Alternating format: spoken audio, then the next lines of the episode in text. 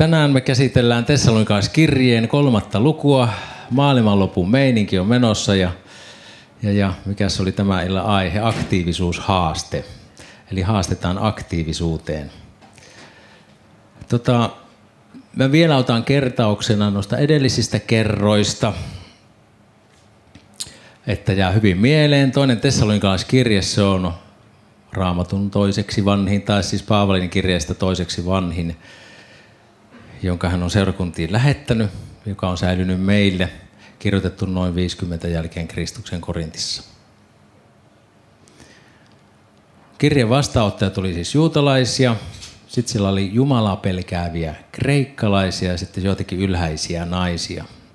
Niin mainitaan niistä, jotka sitten otti evankeliumin vastaan silloin, kun Paavali tiimeinen oli sitten tuolla Tessalonikassa. Tessalonikassa oli rauhattomuutta liittyen Jeesuksen toiseen tulemiseen ja paluuseen. Ja sitten oli joitakin uskovia, jotka ajattelivat, että ei kannata oikeastaan enää tehdä mitään, koska Jeesus tulee niin äkkiä. Onko muuten nauhoitus päällä, tuli mieleen tuossa. On, yes. Joo. Ja sitten osa oli, osa oli sitten huolissaan siitä, että miten käy niille, jotka on kuollut ennen Jeesuksen toista tulemista. Ja niihin kysymyksiin sitten Paavali tuossa kirjassa vastaa, ja niistä itse asiassa jo viime kerralla käytiinkin läpi. No sitten tässä kolmannessa eli viimeisessä luvussa tässä kirjeessä, niin se sisältää paljon kehotuksia. Ja ennen kuin mennään kehotuksiin, niin jälleen muistutan seuraavasta asiasta. Nämä kehotukset, ne annetaan ihmisille, jotka ovat Jumalan lapsia.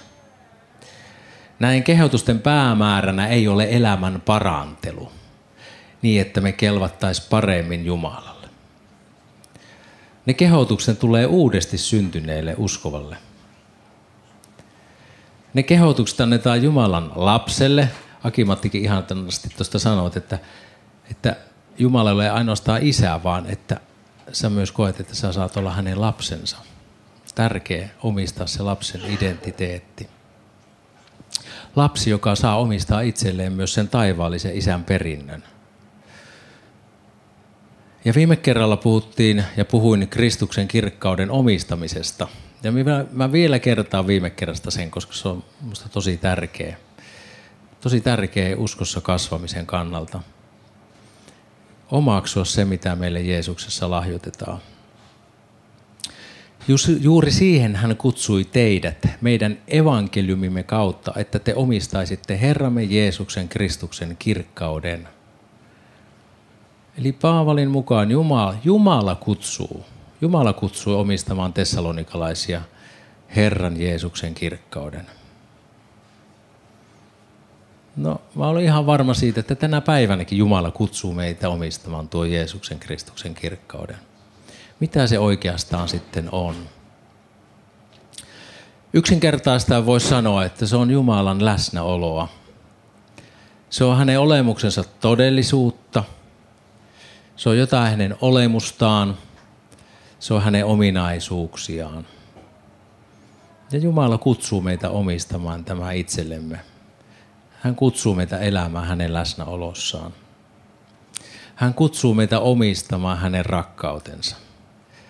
Hän kutsuu omistamaan meitä hänen kärsivällisyytensä.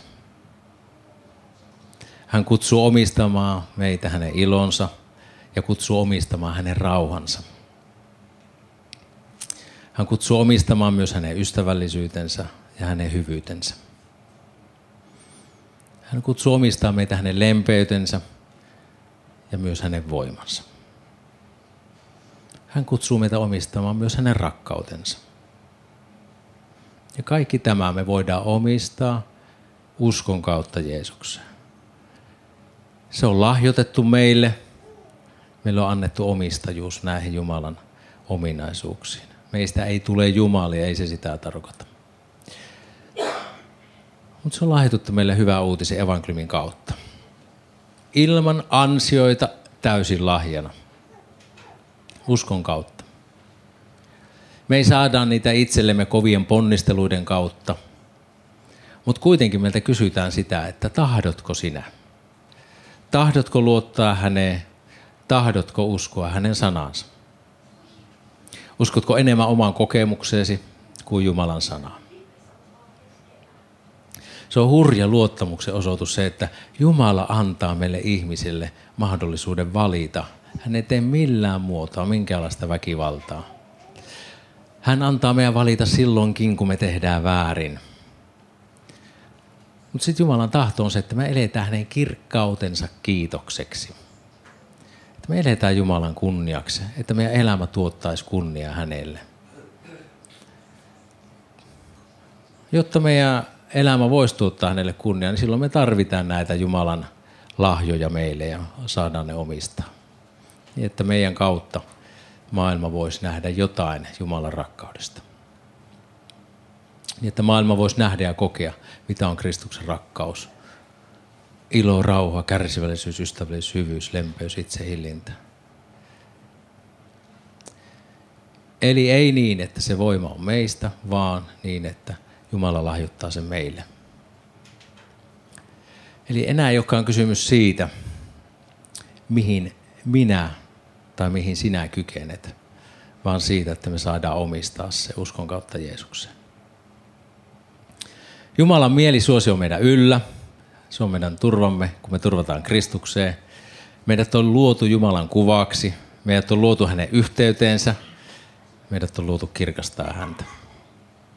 Ja meidät on luotu välittää hänen rakkautta. Eli tuhlaajapojan vanhempi veli oli kyllä isän lapsi, mutta hän ei käyttänyt sitä isäomaisuutta siellä isän kodissa. Voisi kysyä sitä, että käytätkö sinä tai käytänkö minä sitä isäomaisuutta. Omistetaan itsellemme isän omina, omaisuus uskon kautta. Toisaalta meidän pitää muistaa edelleen se, meidän vanha luonto. Vanha luonto meissä kapinoi Jumalan tahtoa vastaan. Meidän vanha luonto oli liha, se ei alistu Jumalan lain alle, eikä se voikaan. Se ei halua alistua Jumalan tahtoon millään muotoa. Se on liitossa pahan kanssa ja se vanha luonto yrittää hallita meitä. Se käy, meillä on taistelu meidän sisällä. Mutta tuo taistelu me voidaan voittaa pyhän voiman kautta. Uudelleen ja uudelleen.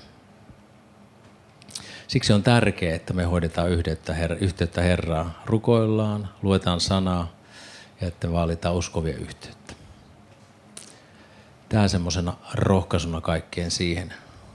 Me saadaan omistaa kaikki tämä ja sitten kun me saadaan kehotusta, niin ikään kuin meillä on se kaikki täällä pohjalla. Meidän ei tarvitse lähteä tyhjin, tyhjillä eväillä, tyhjällä eväspussilla liikkeelle. Eli alusta luetaan, kolmannen luvun alusta. Lopuksi, veljet, rukoilkaa puolestamme, että Herran sana leviäisi nopeasti ja tulisi kirkastetuksi muuallakin niin kuin teidän keskuudessanne, ja että pelastuisimme pahoista ja kelvottomista ihmisistä. Kaikkihan eivät usko. Mutta Herra on uskollinen ja hän on vahvistava teitä ja varreleva teitä pahasta. Eli Paavalin tiimi pyytää puolestaan esirukousta. No mitä hän sitten pyytää? Hän pyytää sitä, että Herran sana leviäisi nopeasti. Hän pyytää, he pyytää tessalonikalaisia rukoilemaan, että Jumalan sana leviäisi nopeasti. Paavali tiesi ja ymmärsi, mikä merkitys on rukouksella. Hän tiesi, että menestyksen salaisuus on nimenomaan rukouksessa. Paavali ei pyytänyt, että he saisivat järjestettyä suuren ulkoilmatilaisuuden. Hän ei pyytänyt, että Herra siunaus heidän toimintaansa. Siinä rukouspyynnön kärjessä oli se, että Jumalan sana leviäisi nopeasti. Ja hän tiesi tarvitsemansa esirukousta. Tämä ei ole ainoa kirja, missä Paavali pyytää. Hän monta kertaa pyytää, että rukoilkaa mun puolesta, että mä rohkeasti julistaisin Jumalan sanaa. Eli prioriteetti oli se, että evankeliumi leviäisi. No mikä on sun ja mun prioriteetti? Mikä on mun omissa rukouksissani ensi sijalla? Onko se menestyksen pyytäminen omaan työhön? Ei se ole huono asia, ei ollenkaan. Onko se menestyksen pyytäminen seurakunnan työhön? Ei ole ollenkaan huono sekään. Entä onko rukouksessa se, että evankeliumi leviäisi nopeasti? Tai teenkö mä ylipäätään työtäni rukoillen? On ensiarvoisen tärkeää, että tekee työtään rukoillen. Tekee mitään työtä hyvänsä. Mitään työtä ei tule tehdä ilman Jumalan ohjausta ja johdatusta. Raamattu vakuuttaa, että Jumala johdattaa niitä, jotka kulkee rukoilleen. Mulla oli eilen semmoinen projekti vietin vapaa-päivää tuolla Kalliolla siellä, missä me oltiin viettämässä sitä sataman päivää. Sitten mun piti hitsata raktorin oven saranaa siellä. Ja sitten mä että ei tästä tule mitään tästä hommasta. Sitten mä rupesin ajattelemaan, että hetkinen. Kysyin, että Jeesus, että mitä ihmettä, että mitä mä teen, että mä, mä en nyt osaa tätä hommaa. Mulla yleensä on se ajatus, että mä teen sitä, mitä mä haluan, en sitä, mitä mä osaan. Mutta nyt, nyt täytyy myöntää, että tämä ei oikein vörki tämä juttu. Mutta se oli jännä tavallaan siinä, niin tuli vaan se ajatus, tuli ikään kuin se toimintamalli, että näin kannattaa toimia. Ja nyt mä tiedän, että siitä tulee hyvää. Ei se vielä eilen tullut valmiiksi, mutta nyt mulla on oikea toimintamalli siihen. Mutta tavallaan oli ihana niin kokea se, että Jeesus on täällä mun kanssa näissä arkisissa kuvioissa. No, toiseksi Paavali pyytää rukousta sen puolesta, että Herran sana tulisi kirkastetuksi, kunnioitetuksi ja ylistetyksi. Sitä tuo kreikan kielen sana doxazo tarkoittaa, eli kun siinä puhutaan kirkastamisesta. Eli että se olisi kirkastamista, kunnioitusta ja ylistystä. Eli rukouspyyntö on se, että Jumalan sana saisi sille sen aseman, mikä sille kuuluukin. Eli kun, kun me kunnioitetaan ja noudatetaan Jumalan sanaa, se saa aikaan kiitosta ja ylistystä Jumalaa kohtaan. Sanan voimasta ihminen uudistuu ja muuttuu. Perheet eheytyy, yhteiskunta ja sen jäsenet voi paremmin. No sitten kolmanneksi hän pyytää rukousta, että he pelastuis pahoista ja kelvottomista ihmisistä. On olemassa pahoja ja kelvottomia ihmisiä, jotka vastustaa aktiivisesti Jumalaa ja hänen seuraajiaan. Sellaisilta ihmisiltä on hyvä rukoilla suojaa. Se on oikein. Meillä on nyt tällä hetkellä käynnissä tämä Se löytyy missio. Ja se on ihan varma, että esimerkiksi tuota missiota vastaan sitä tullaan hyökkäämään. On ihmisiä, jotka vastustaa henkeä vereen evankeliumia. Ja keinot on moninaiset. Yksi niistä on valheet.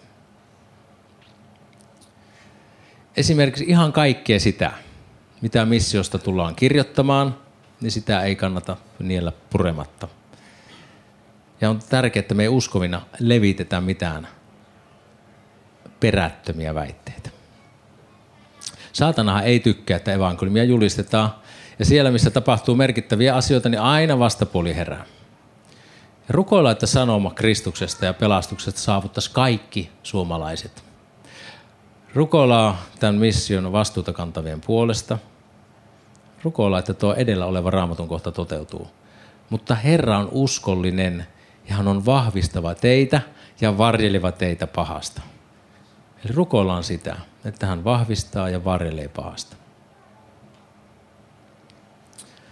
Tähän kohtaan yksi käytännön sovellus, miten me voidaan rukoilla mission puolesta. Tänään kello yhdeksän on alkanut tämmöinen 24 tunnin rukous tämän mission puolesta täällä Jyväskylässä. Koko Suomessa eri kaupungeissa on tämmöisiä ikään kuin rukousvartioita. Ja nyt tällä, tänään, tällä päivämäärällä siis Jyväskylällä on tämä vuorokausi vastuu, milloin me rukoillaan tämän mission puolesta 24 tuntia. Ja se alkoi jo yhdeksältä täällä. Siellä on jo yksi meidän satamalaisista tai kaksikin tainnut olla tänä aamuna rukoilemassa. Ja sitten meillä satamalaisilla, meillä on, täällä on jaettu näitä vastuuvuoroja, siis eri seurakunnat on ottanut aina eri tunteja sieltä. Ja meillä on vastuuvuoro sitten tulon 21-22 ja sitten on vielä 0203 yöllä. Eli haastan sinua tulemaan mukaan noihin rukouksiin. Se, että ei tarvii just olla silloin yöllä vaikka mukana, ei se nyt sitä tarkoita. Mä itse menisin mennä sille silloin. Mutta jos haluat tulla, niin tervetuloa vaan mukaan. Mutta joka tapauksessa niin tota, voit mennä sinne periaatteessa ihan mihin aikaan vaan tästä, milloin, milloin joudet ja haluat. Ja se on tuolla vapaa, vapaa-seurakunnassa. Ja siellä on itse asiassa tuossa kuvassa näkyy, niissä on tuolla vasemmalla oleva tuo peltiovi, että jos sinne olet menossa, niin siitä pääsee sisään, tuosta oikeanpuolista ovista ei pääse. Tämä näin, tämmöinen välimainos tässä. Jes, ja nyt mä annan seuraavaksi teille keskustelukysymyksen. Eli meillä on täällä semmoinen tapa aina välillä, tai mulla on siis semmoinen tapa, että mä laitan teidät juttelemaan keskenänne. Ja tämä on siis mahdollisuus, ei mikään pakko, voit olla ihan hissukseenkin, jos siltä tuntuu. Mutta tuossa on nuo keskustelukysymykset niiden pohjalta nyt muutama minuuttia jutustellaan. Olkaapa hyvät.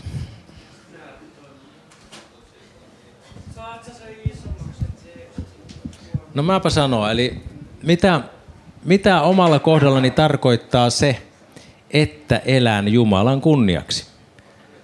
Mitä kohdallani tarkoittaa se, että omistan itselleni Jumalan lahjoittaman omaisuuden?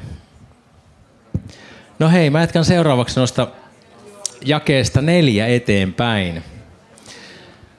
Tässä tulee vielä monia mielenkiintoisia juttuja, mutta kyllä me keritään. Me luotamme teihin Herrassa, että, nyt, että te nyt ja vast edes teette, mitä me käskemme.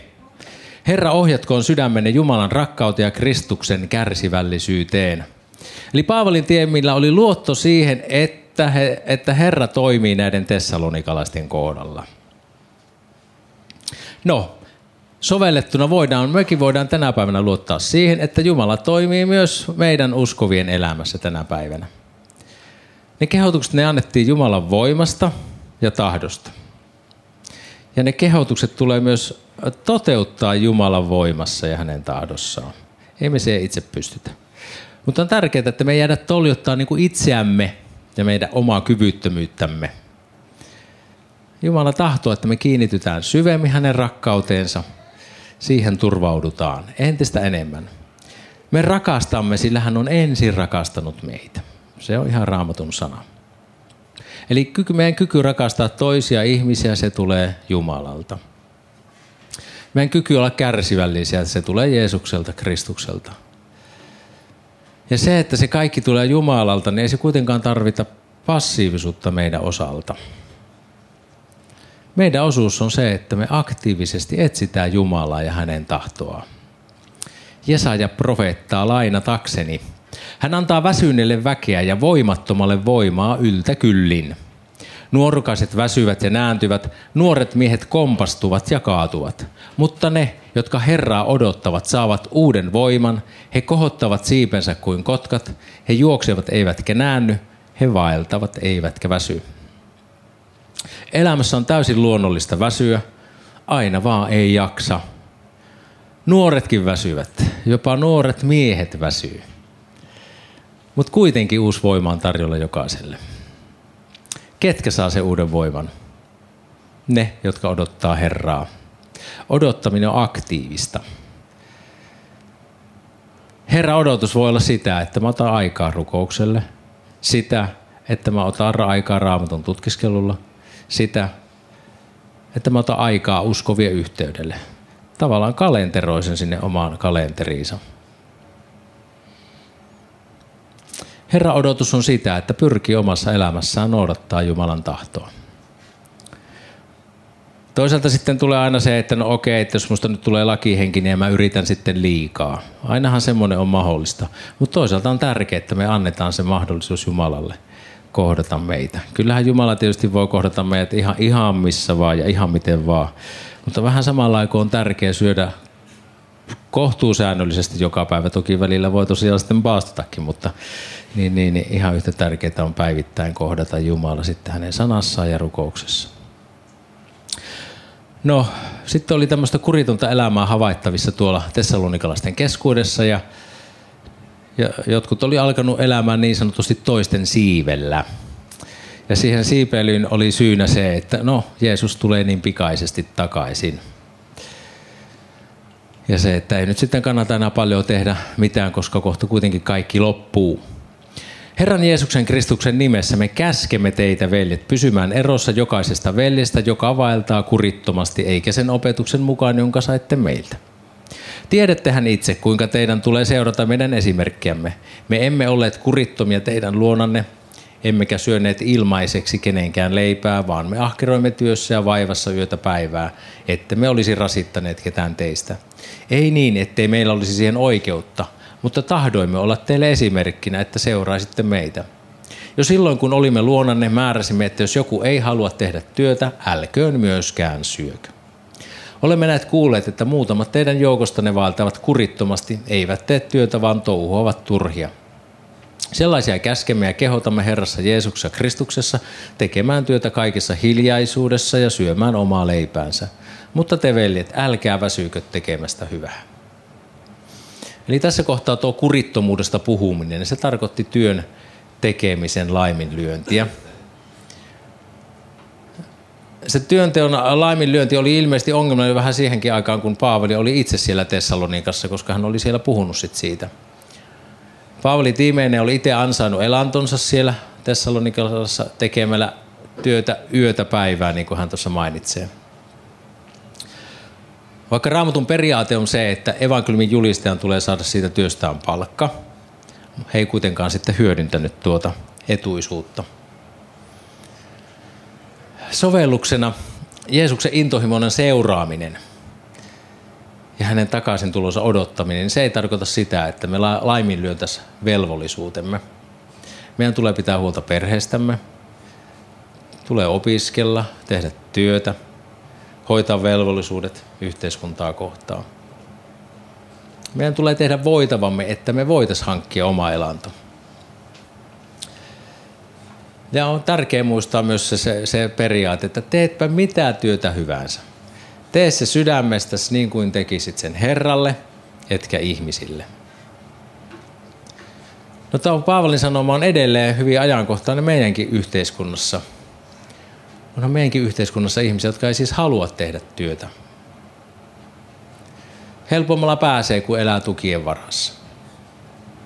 Vaikka meidän yhteiskunnassa on niin sanotusti tämmöisiä kannustiloukkuja, niin niihin ei tämän sanan valossa tule jäädä. Eli tarkoituksellisesti yhteiskunnan, eli toisten varoilla eläminen, se ei ole Jumalan mielen mukaista. No jos nyt itse olet työtön tai et pysty tekemään työtä niin elämissä ja vaikka haluaisitkin, niin se on ihan aivan eri asia. Ei siitä pidä kantaa syyllisyyttä. Ole vapaa ja kiitä Herraa siitä, siitä, että meillä on sellainen yhteiskunta olemassa, joka tarjoaa huolenpitoa. Sekin on Jumalan armo ja lahja. Ja elämässä on varmasti tilanteita, jolla ei pysty hoitamaan niitä velvollisuuksia on se sitten sairaus tai mikä muu suu hyvänsä. Mutta joka tapauksessa periaate on se, että sen mitä pystyy tekemään, niin sitten toimii näin oikein. Äsken, tuo äskeisen tekstin lopuksi mä luin äsken, että mutta te veljet, älkää väsyykö tekemästä hyvää. Vaikka meidän ympärillä olisikin ihmisiä, jotka toimii väärin, niin älköön se lannistako meitä toimimasta oikein. Vaikka toinen toimisi väärin, niin toimitaan me oikein. Sitten tuo seuraava jae voi äkkiseltään kuulostaa vähän erikoiselta. Jos joku ei tottele sitä, mitä olemme sanoneet tässä kirjeessä, pitäkää häntä merkittynä. Älkääkä seurustelko hänen kanssaan, jotta hän häpeäisi. Älkää silti pitääkö häntä vihollisena, vaan ojentakaa kuin veljiä. Eli Paavali kehottaa ottamaan etäisyyttä niihin ihmisiin, jotka käy seurakunnassa – ottamaan etäisyyttä niihin ihmisiin, jotka käy seurakunnassa, mutta jotka ei sitten tottele niitä kirjeohjeita ja kehotuksia. Miksi se kehotus tuli? Miksi pitää ottaa sitä etäisyyttä? Että ne ihmiset häpeäis. No mitä hyötyä on siitä, että ihminen kokee häpeää? Mä ainakin nykyään monta kertaa ajattelen, että nimenomaan se, että kun kokee häpeää, niin ei, ei pidä missään nimessä jäädä siihen häpeään, vaan saa kääntyä siitä pois Kristuksen puoleen. Eli parhaimmillaan se johtaa ihmistä parannuksen paikalle. Vaikka ihmisen luontainen reaktio on se, että se menee piiloon. Samalla kuin Adam ja Eeva, kun ne lankesi syntiin, niin ne meni piilottelemaan Jumalaa, ne häpesi. Mutta jos, jos ja kun me tunnetaan häpeää, niin käännytään Jeesuksen puoleen. Heti. Olkoon se häpeä niin innoittava tunne kuin se onkin, niin olkoon se käyttövoima siinä, että hei mä saan kääntyä Jeesuksen puoleen. Jeesuksen armahdettavaksi, sovitettavaksi. Eli tule syntisi kanssa valoon, tullaan syntimme kanssa valoon. Ei yritetäkään peitellä Jeesukselta sitä häpeää. Hän hän kyllä tietää, mitä me ollaan läpi kotasi. Hän tuntee meidät paljon paremmin kuin me itse itsemme tunnetaan. Ja Jeesus haluaa puhdistaa sinut. Hän haluaa antaa sun syntis anteeksi. Hän haluaa puhdistaa sut kaikesta häpeästä. Haluaa vapauttaa kaikesta häpeästä. Ennen kaikkea sen kautta, että hän pesee verellään puhtaaksi. Ei ikään kuin yritä peittää sitä syntiä, vaan hän pesee se ottaa sen pois. Eli jatkuva häpeän kantaminen on ihan turha tunne, koska siihen on lääke ja se lääke on Jeesuksen veri, joka puhdistaa kaikista vääryydestä. Se on Jeesuksen sovitustyö. No jos uskon sisartaa veli harjoittaa syntiä, niin ohjaa häntä oikeaan suuntaan. Jos hän ei, ota, jos ei hän halua tehdä parannusta, niin sitten otetaan etäisyyttä. Etäisyyden ottaminen silloin niin se on hyväksi sen takia. Toinenkin syy on se, tai toinen syy on se, että, että huono seura turmelee hyvät tavat. Jos on jatkuvasti tekemissä niin sanotusti uskova ihmisen kanssa, joka, ei, joka harjoittaa syntiä ilman parannuksen tekemistä, niin silloin itsekin on vaarassa paaduttaa oman sydämensä. Mutta se ei kuitenkaan tarkoita sitä, että täysin hylkäisi toisen, vaan edelleen on avoima, avoina, sydän avoimena, avoimena tälle ihmisille ja avo, avoimena ohjaamaan oikeaan suuntaan häntä. On ymmärrettävä, että se on ihan eri asia, jos lankeaa syntiä taistelee sitä vastaan, kuin sitten taas se, että sallii itselleen synnin harjoittamisen. Eli jos veli tai sisar on heikko, tai jos minä kun olen heikko, ja taistelee syntiä vastaan, niin ei silloin tarkoita sitä, että naa, sä lankesit syntiin, no niin, pysy kaukana minusta. Ei, vaan se, että me kannetaan yhdessä toinen toistamme taakkoja. Kuljetaan rinnalla, kannetaan toistamme rukouksia. No sitten lopputervehdys vielä. Itse rauhan Herra antakoon teille rauhan aina ja kaikin tavoin. Herra olkoon teidän kaikkien kanssa. Tervehdys minulta Paavalilta omakätisesti. Tämä on merkkinä jokaisessa kirjassa, niin näin minä kirjoitan. Herramme Jeesuksen Kristuksen armo olkoon teidän kaikkien kanssa. Eli Jeesus Kristus on rauhan Herra. Siksi hän voi antaa rauhan kaikin ja monin eri tavoin. Eri äärimmäisikin olosuhteissa kristitty voi kokea rauhaa. Sellaista rauhaa, joka ei kumpua ihmistä itsestään, vaan joka tulee Jeesukselta hänen ulkopuoleltaan. Ja hän on meidän turva ja meidän rauha. Me ollaan nyt maailmassa, joka on rauhaton monella tapaa ja turvatonkin. Moni kokee turvattomuutta. Nyt jos koskaan on aika etsiä rauhaa ja sovintoa rauhanantajan kanssa. Itse mä oon ymmärtänyt raamatun valossa, että tätä maailmaa sitä tullaan vielä ravistelemaan ja herättelemään enenevässä määrin. Mutta kaikki se on Jumalan rakkautta – jolla hän kutsuu meitä ihmisiä tarkastamaan meidän elämän perustuksia. Ja tämän kaiken keskellä hän haluaa antaa armonsa ja rauhansa. Vielä lopuksi koosteena kaikesta puhutusta. Eli kun me saadaan kehotuksen, niin kehotukset uudelle ihmiselle. Ne annetaan ihmiselle, jolla on jo kerrottu, mitä, pelastus meille, mitä pelastuksessa meille ihmisille lahjoitetaan – Pelastus tulee yksi uskon kautta. Se ei lisää meidän pelastukseen mitään, mutta se varjelee meidän sydämen Kristuksessa. Omista itsellesi uskon kautta Jeesukseen kaikki se Jumalan lahjoittama perintöomaisuus. Jumala armo ja lahjat ei ole sidottu meidän omaan suoritukseemme. Paavali pyysi rukoilemaan sanan leviämistä, sanan kirkastumista – ja pahasta pelastumista. Ne on ihan hyviä rukousaiheita meillekin. Sanan leviäminen, sanan kirkastuminen, pahasta pelastuminen. Tee työsi ja täytä velvollisuutesi. Jeesuksen intohiminen odotus, se ei johda toimettomuuteen päinvastoin. Ollaan raittiita, valvotaan ja tehdään työmme ja velvollisuutemme. Ojenna ja ota etäisyyttä. Tilanteessa, jossa uskon sisartaa veli ei halua tehdä parannusta ojentautumisesta tai ohjaamisesta, ojentamisesta kautta ohjaamista huolimatta, niin silloin tuo etäisyyden ottaminen on paikallaan. Sen takia, että se herättäisi tämän ihmisen heräämään sen tilanteen vakavuuteen. Kuitenkaan se ei tarkoita sitä, että me hyljättäisi tämä ihminen lopullisesti. Ja sitten Kristuksessa rauha ja armo. Eli ne on asioita, jotka kantaa meitä silloinkin, kun kaikki meidän ympärillä horjuu. Kiitos rakas taivaallinen Isä sun sanastasi. Kiitos siitä rohkaisusta ja siitä lohdutuksesta, mikä me sieltä saadaan. Kiitos näistä kehotuksistakin. Herra, pyydetään sitä, että sun sanassa vaikuttaa meidän sydämissä, Herra. Kiitos, että se on elävä ja se on voimallinen. Ja pyydetään sitä, että se nyttenkin saa tuomita, arvioida meidän ajatukset ja aivotukset. Ja pyydetään sitä, että missä, missä me ollaan pielessä, missä me ollaan väärässä. Niin kiitos siitä, että me saadaan kääntyä sun puoleesi. Pyytää sitä, että tapahtuko Herra sun tahtos mun elämässäni. On se mikä asia tahansa. Kiitos siitä, että meidän ei tarvitse kantaa häpeää elämässämme, vaan me saadaan kääntyä sun puoleesi, joka annatte syntiä anteeksi annon ja armahduksen. Jos nyt koet sisimmässä häpeää, syyllisyyttä, ja ota vastaan Jumala armo Jeesuksessa, Kristuksessa, täysin vapautus hänen nimessä ja veressä. Jos me tunnustamme syntimme, niin Jumala on uskon ja vannuskas niin, että antaa synnit anteeksi ja puhistaa kaikesta vääryydestä. Aamen Jeesuksen nimessä.